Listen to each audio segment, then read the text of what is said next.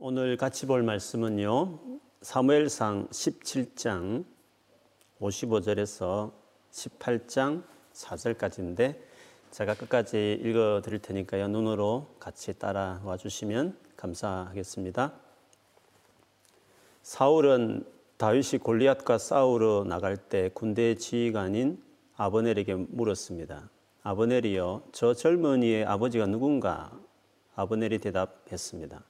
왕이시여, 정말인, 정말인지 저는 모르겠습니다. 사울이 말했습니다. 저 젊은이가 누구의 아들인지 알아보시오. 다윗이 골리앗을 죽이고 돌아오자 아브넬은 다윗을 사울에게 데리고 갔습니다. 다윗은 그때까지 골리앗의 머리를 들고 있었습니다. 사울이 다윗에게 물었습니다. 젊은이여, 그대의 아버지는 누구인가? 다윗이 대답했습니다. 나는 베들레헴 사람 이세의 아들입니다.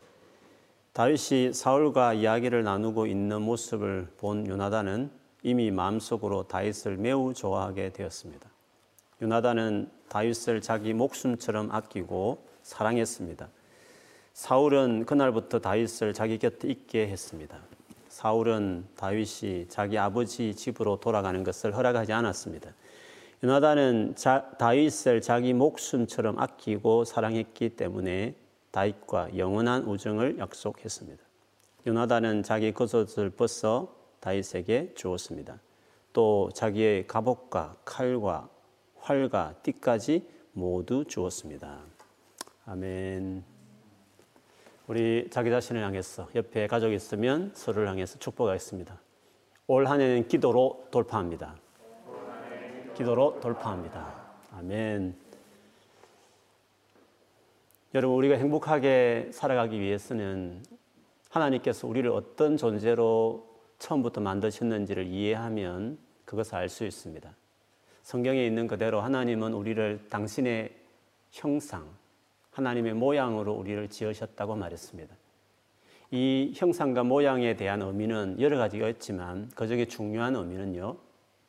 하나님께서 아버지, 아들, 성령 분명히 새 인격이시지만 사랑으로 완전히 연합해 있어서 숫자로 말하면 한 분이라고 그렇게 한 하나님이라고 말씀하시는 것처럼 그 중요한 관계, 사랑으로 완전히 엮여져 있는 그 하나님의 형상을 닮았다는 것은 우리도 우리 사람은 본래부터 관계적이다.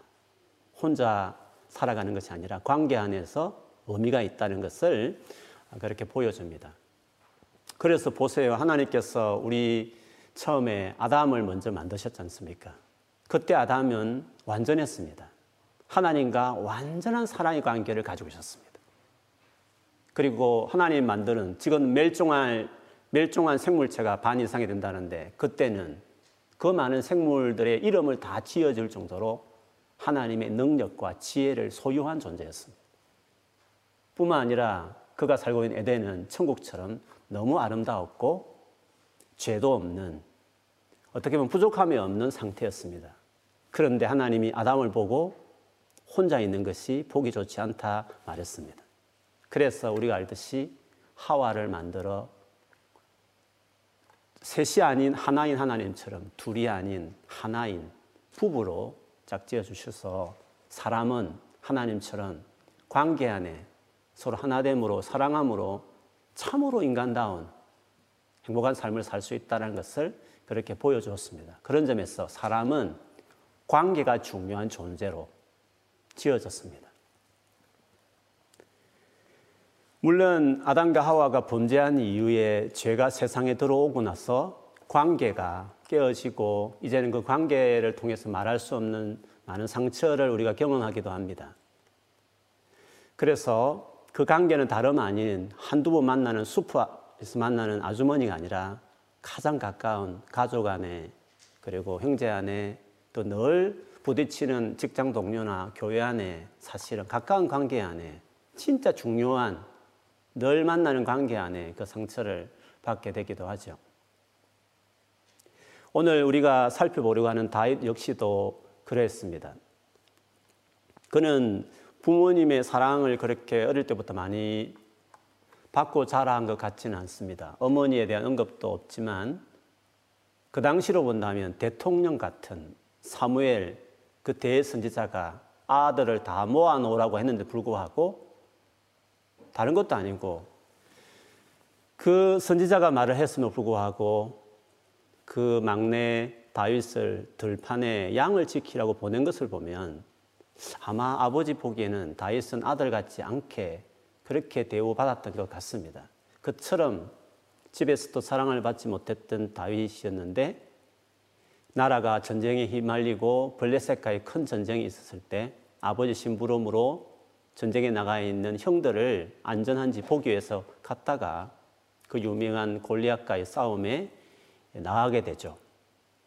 3미터 이상 되는 그 굴을 다윗이 목을 베고 일약 국민 영웅으로 이제 어, 나타나기 시작합니다. 이 상황에서 사울은 질투하기 시작하고 어, 가만두면 자기의 보좌까지 위협할 수 있다고 생각하고 다윗을 죽이려고 해요.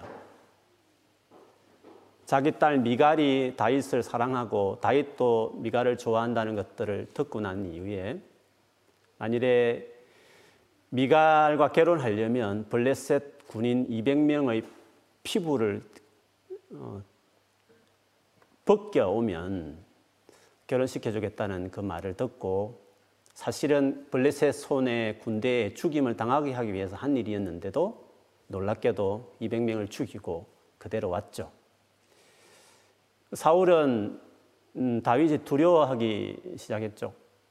약속대로 딸을 그에게 주었고 너무 두려워서 자기 손으로 창을 두 번이나 던져서 어, 죽이려고 했었습니다. 이것을 모면하기 위해서 다윗은 도망을 치기 시작하는데 10년의 세월을 도망을 칩니다. 사울은 자기 온 군대를 다 동원해서 방방곡곡을 다윗을 잡기 위해서 해란되기 시작하죠. 그리고 그 사랑했던 아내 미갈은 다른 남자에게 오히려 시집을 보내버리게 됩니다. 만일에 보통 사람 같으면 이렇게 선을 행한 그에게 악으로 갚는 그를 자기 사랑하는 아내까지 다른 남자에게 줘버리는 이 사울을 평생의 일을 갈면서 복수하면서 아마 살만 또 합니다. 그런데 놀랍게도 우리가 성경에 기록된 대로 다윗은 사울을 두 번이나 그리고 또 하나님이 했다고 할 만큼 기회가 주었에 불구하고 사울을 죽이지 않습니다. 그리고 사울이 블레셋 전쟁가에서 전사했을 때 죽임을 당했을 때 다윗은 되게 슬퍼합니다. 노래까지 지으면서 백성들에게 부르라고 할 정도였습니다. 그리고 그 죽은 사울을 마치 자기가 죽인 것처럼 목 베어 온 아말렉 사람을 오히려 사형시키는 일을 했고 그리고 그 사울의 시체를 장사해 줬던 마을 사람들을 정말 포상하는 그 정도로 사울에 향한 미운 마음보다는 오히려 슬퍼하는 다윗의 모습을 보면 사뭇 이해 안 될 정도의 모습을 보게 되죠. 어떻게 다윗이 이렇게 할 수 있었을까? 그것은 하나님과의 관계 안에서 그 분한 마음을 걸러낼 만큼 건강한 신앙생활을 한 것도 있었겠지만 특별히 사울의 아들이었던 요나단의 특별한 이 사랑이 다윗을 하여금 그런 행동을 할 수 있도록 도왔던 것이었습니다. 요나단은 다윗이 모두가 두려웠던 아무도 나서서 싸우려 하지 않는 그때 용감하게 군대에 가지 않을 나이 같은 젊은 나이인데 불구하고 나아가서 믿음으로 골리앗의 목을 쳐서 목에 쥐고 자기 아버지 사울에게 와서 대하는 그 장면을 보면서 다윗에게 마음을 완전 빼앗기게 되죠. 왜냐하면 요나단도 대단한 믿음의 사람이었습니다. 사무엘상을 보면 자기 부하 한 명 딱 데리고 적진에 들어가서 싸울 만큼 이 사람도 못지않은 믿음의 사람이었거든요. 원래 끼리끼리 논다는 말처럼 믿음의 사람 앞에 믿음의 사람이 너무 놀라웠기 때문에 딱 마음에 한 마음이 된 것이었습니다. 그래서 오늘 성경에도 보듯이 요나단은 다윗을 매우 좋아했고 자기 목숨처럼 아끼고 사랑했다고 이야기했습니다. 얼마나 사랑했는지 짧게 표현했지만요. 자기 목숨처럼 사랑했기 때문에 우정 약속도 맺게 되고 그래서 자기에게 있는 겉옷도 벗어주고 갑옷, 칼, 활, 띠까지 모두 어, 다윗에게 주었다고 이야기했습니다. 당시에 칼은 이스라엘 전역에 몇 자로 없었습니다. 그런데 그 귀한 칼까지 주었다고 한 걸 보면 얼마나 다윗을 자기 목숨처럼 정말 사랑했다는 표현처럼 사랑했던 것을 알 수 있습니다. 아버지 사울이 다윗을 죽이라는 것을 알고요 몰래 도망치도록 도와줬고 또 아버지 설득하면서까지 했지만 끝내 다윗을 죽이려 하는 것이 분명한 것을 안 요나단은 도망할 때 잘 피할 수 있도록 어, 그를 돕기도 합니다. 10년의 세월을 쫓겨다닐 그때 중간에 요나단이 힘들어하는 다윗을 어떻게 알고 어, 몰래 만나게 되죠. 그 만났을 때 그 장면을 보면 사무엘상 23장 16절 17절 이렇게 어, 기록하고 있습니다. 사울의 아들 요나단이 호레스로 다윗을 찾아와서 하나님을 굳게 의지하도록 격려하였습니다. 그는 다윗에게 말하였다. 전혀 두려워하지 말게. 자네를 해치려는 나의 아버지 사울의 세력이 자네에게 미치지 못할 걸세. 자네는 반드시 이스라엘 왕이 될 걸세. 나는 자네의 버금가는 자리에 앉고 싶네. 이것은 나의 아버지 사울도 아시는 일일세. 이렇게 사랑했던 요나단을 통해서 다윗이 그 어려운 그 시기 그리고 그 원한들을 다 극복할 수 있도록 되었던 것이었습니다. 참 하나님의 그 일하신 방식이 놀랍지 않습니까? 가장 상처가 깊은 그곳에 가장 그 상처를 치유할 사람을 근처에 두셨다는 것은 우리에게 참 많은 것들을 생각하게 합니다. 하나님은 사람에게 받는 상처를요, 사람을 통해서 치유해 가십니다. 그래서 사람에게 받는 상처가 두려워서 사람을 피하거나 또 대하더라도 적당한 거리를 두고 피상적으로 대하는 것은 그렇게 지혜로운 행동이 아닐 수 있습니다. 왜냐하면 세상에는 상처받은 나를 위로하기 위해서 하나님이 심어 놓으신 요나단 같은 사람을 그 상처받는 현장에 꼭 두고 있기 때문에 그렇습니다. 그렇기 때문에 아무리 마음이 어려워도 여러분의 요나단을 여러분 삶에 들어올 수 있도록 하기 위해서 처음부터 관계가 중요한 존재를 지원받은 우리들은 어떤 경우에도 관계를 멀리하는 것들은 하지 않는 것이 중요합니다. 너무 힘들면 하나님 앞에 기도하면서 잘 소화해내면서요. 계속 관계에 우리가 마음을 열고 나아가는 것이 필요합니다. 우리는 그렇게 해야만 행복한 존재로 처음부터 지어졌기 때문에 그렇습니다. 한편으로 생각해 보면 세상에는 다윗과 같은 사람들이 참 많습니다. 요즘 우리를 울분케 하고 슬프게 한 우리 어린이 정인이 사건만 봐도요. 어디 한둘이겠습니까?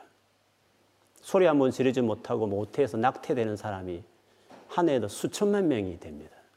울분을 품지만 우리는 그것들에 대해서 얼마나 슬퍼하는 상처 입은 사람이 우리 주변에 널려 있는지 이루 말할 수 없습니다. 이런 다윗 같은 사람들, 상처 입은 사람들이 참 많습니다. 멀리 갈 곳도 없이 늘 우리가 만나는 가족 안에, 친구들 안에, 또 교회 식구 안에 많이 있습니다. 오늘 카페 토크에서 만날 내 또래 친구들이 또 우리 교회 가족들이 그동안 사실 다 듣지 못해서 그렇지 다 그런 아픔들, 상처들을 다 지니고 있습니다. 우리는 그들에게 요나단 같은 사람이 되어줘야 하는 것입니다. 하나님은 그렇게 하기를 바라시는 것입니다.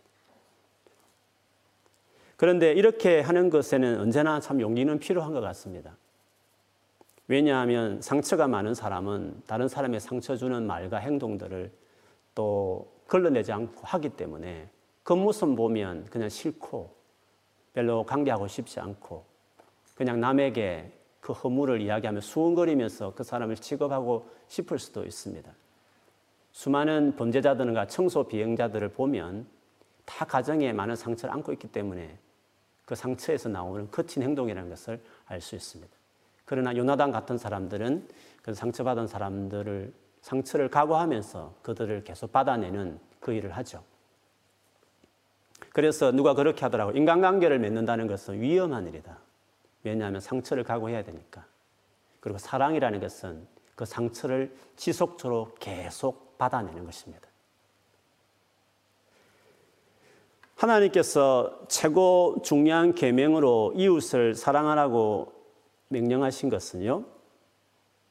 세상에 상처 입은 사람들을 치유하고 축복하는 그 일에 나의 통로가 되어 달라고 부르시는 것과 같은 것입니다. 내게 잘해준 사람, 내하고 마음이 맞는 사람 사랑하라 하는 그 의미가 이웃 사랑 안에 들어있는 부분 정도가 아닙니다. 우리가 잘 알듯이 선한 사마리아 비유에도 보듯이 진짜 같이 상종할 수 없는 사랑같이 보이는 사람들을 사랑하는 그것이 이웃 사랑이라는 의미라는 것을 예수님이 친히 말씀하셨듯이 최고 중요한 계명 이웃을 사랑하라는 그 부름은 마치 이 땅에서 요나단 같이 상처 입은 사람들의 눈물을 닦아주는 삶을 살아라 라는 어떤 부르심과 같은 것입니다. 우리는 대단한 직장을 다니고 사회의 높은 지위에 올라가는 것이 비전이라고 말할지 모르겠지만 더 큰 비전은 사실은 사람을 사랑하는 이웃을 사랑하는 제일 중요하다고 말하는 그 계명을 지켜내는 것이 우리의 비전입니다. 별볼일 없는 직장을 가져도 거기 만나는 수많은 사람들을 다 상처 입은 사람들이기 때문에 그들을 위로하는 요나단 같은 삶을 살아가는 것이야말로 비전을 이루는 비전을 위해 살아가는 사람이라고 말할 수 있습니다. 예수께서 이런 상처투성인 세상에 오셨고 하나님은 그 아들을 보내셔서 십자가의 죽음으로 세상을 치유하는 물꼬를 열어놓았습니다. 이제는 그 사랑을 먼저 경험한 자들이 아직도 상처에 신음하고 있는 많은 사람들에게 다가가서 요나단 같은 삶을 살았어. 치유받은 그들이 또 멋진 하나님 나라 일꾼 다윗 같은 삶을 살아가도록 세워가는 것이죠. 주님이 다시 오셨을 때 사람을 딱 둘로 나눈다고 말했습니다. 오른편에 양, 왼쪽에 염소 같은 사람을 나누는데요. 그 기준이 뭐였습니까? 오른쪽에 있는 사람을 복 있는 사람이라 말하면 하나님 나라를 상속받을 자라고 말씀하시면서 하셨던 그 말씀이 있습니다. 여러분 너무 잘 아실 것입니다. 제가 읽어드리면 이렇습니다. 그때의 임금은 자기 오른쪽에 있는 사람들에게 말하기를 내 아버지께 복을 받은 사람들아 와서 창세로부터 때로부터 너희를 위하여 준비한 이 나라를 차지하여라. 너희는 내가 줄일 때에 내게 먹을 것을 주었고 목마를 때에 마실 것을 주었으며 나그네로 있을 때 영접하였고 헐벗었을 때 입을 것을 주었고 병들어 있을 때 돌보아 주었고 감옥에 갇혀 있을 때 찾아 주었다 할 것이다. 그때의 의인들은 그에게 대답하기를 주님, 우리가 언제 주님께서 줄이신 것을 보고 잡수실 것을 드리고 목마르신 것을 보고 마실 것을 드리고 나그네 되신 것을 보고 영접하고 헐벗으신 것을 보고 입을 것을 드리고 언제 병드시거나 감옥에 갇히신 것을 보고 찾아갔습니까? 하고 말할 것이다. 임금이 그들에게 말하기를 내가 진정으로 너에게 말한다. 너희가 여기 내 형제 가운데 자매 가운데 지극히 보잘것없는 사람 하나에게 한 것이 곧 내게 한 것이다 할 것이다. 우리가 꼭 대단한 사랑을 꼭 베풀어서가 아니라 따뜻한 말 한마디 바쁘지만 걸려온 통화를 성의 있게 받아주는 그런 작은 행동들이 상대방에는 큰 위로와 격려가 될 것입니다.